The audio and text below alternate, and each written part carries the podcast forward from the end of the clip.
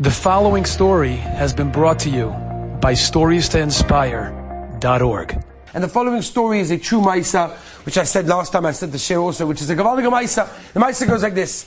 If you want to become a judge in America, there is a certain, there's a way, there's a protocol, there's a halach of how to become a judge. You have to go through a whole rigorous stage of learning, and eventually how it works is they pick certain people, they pick 50 people from, you know, the few hundred people that are trying to become a judge, they pick those 50 that get the best results, and they move them on to the next stage.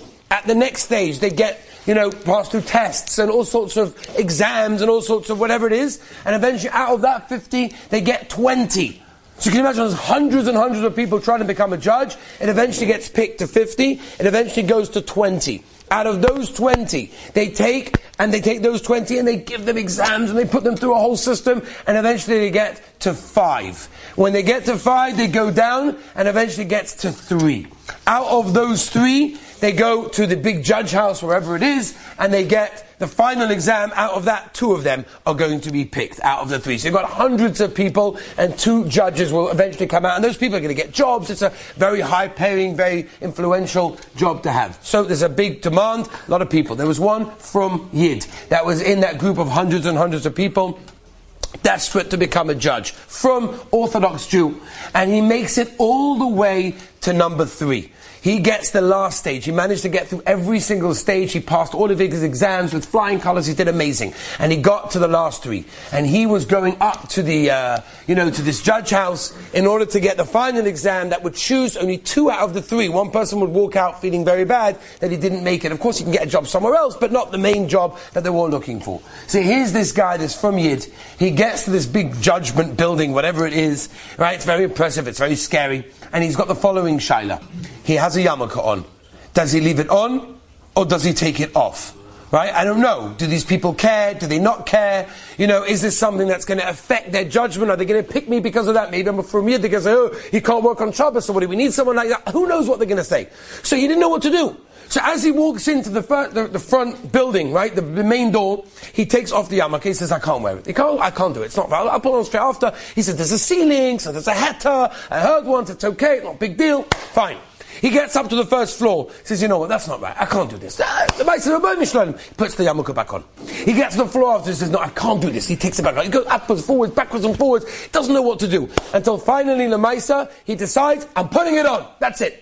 And he goes to stand in front of the main judges. He does whatever he has to do, and he's rejected. The other two were picked, and he was not, and he was so upset. And he said, Can I ask you a favor? But could you, could you tell me why you picked those two over me? I really want to know. What did I do wrong? He said, listen here, we have cameras from the minute you walk into this building till when you get to this room. We want to watch the behavior of the people that are coming in. To be a judge, you've got to be someone that's very, very sure of yourself. You're not worried, you're not unsure, you've got to be sure. You're a judge, you've got a paskin, right? You've got to give a verdict. Therefore, we watched when you came in, we knew you were frum Jew. you think we didn't know, do research on you? We knew exactly everything about you. And we know all about frum Jews as well. And we saw you were unsure about your religion. Is this something you're going to hold with or something you're not going to hold with? Yes, the yarmulke, no, the yarmulke. You weren't sure about your image. You weren't sure of yourself. You weren't sure of your religion. So we said, that's it. We can't have someone like that as a judge. You know, sometimes we walk around and we think that we have to do certain things. We're not sure of ourselves. We have to be sure of what we have. We have a Ribono Shel Olam. We have a Gewaldige Yiddishkeit that gives us everything we need. We have a Rabbi That we could talk to. Yes, sometimes it's embarrassing. Yes, sometimes we have to go, you know, swimming against the tide.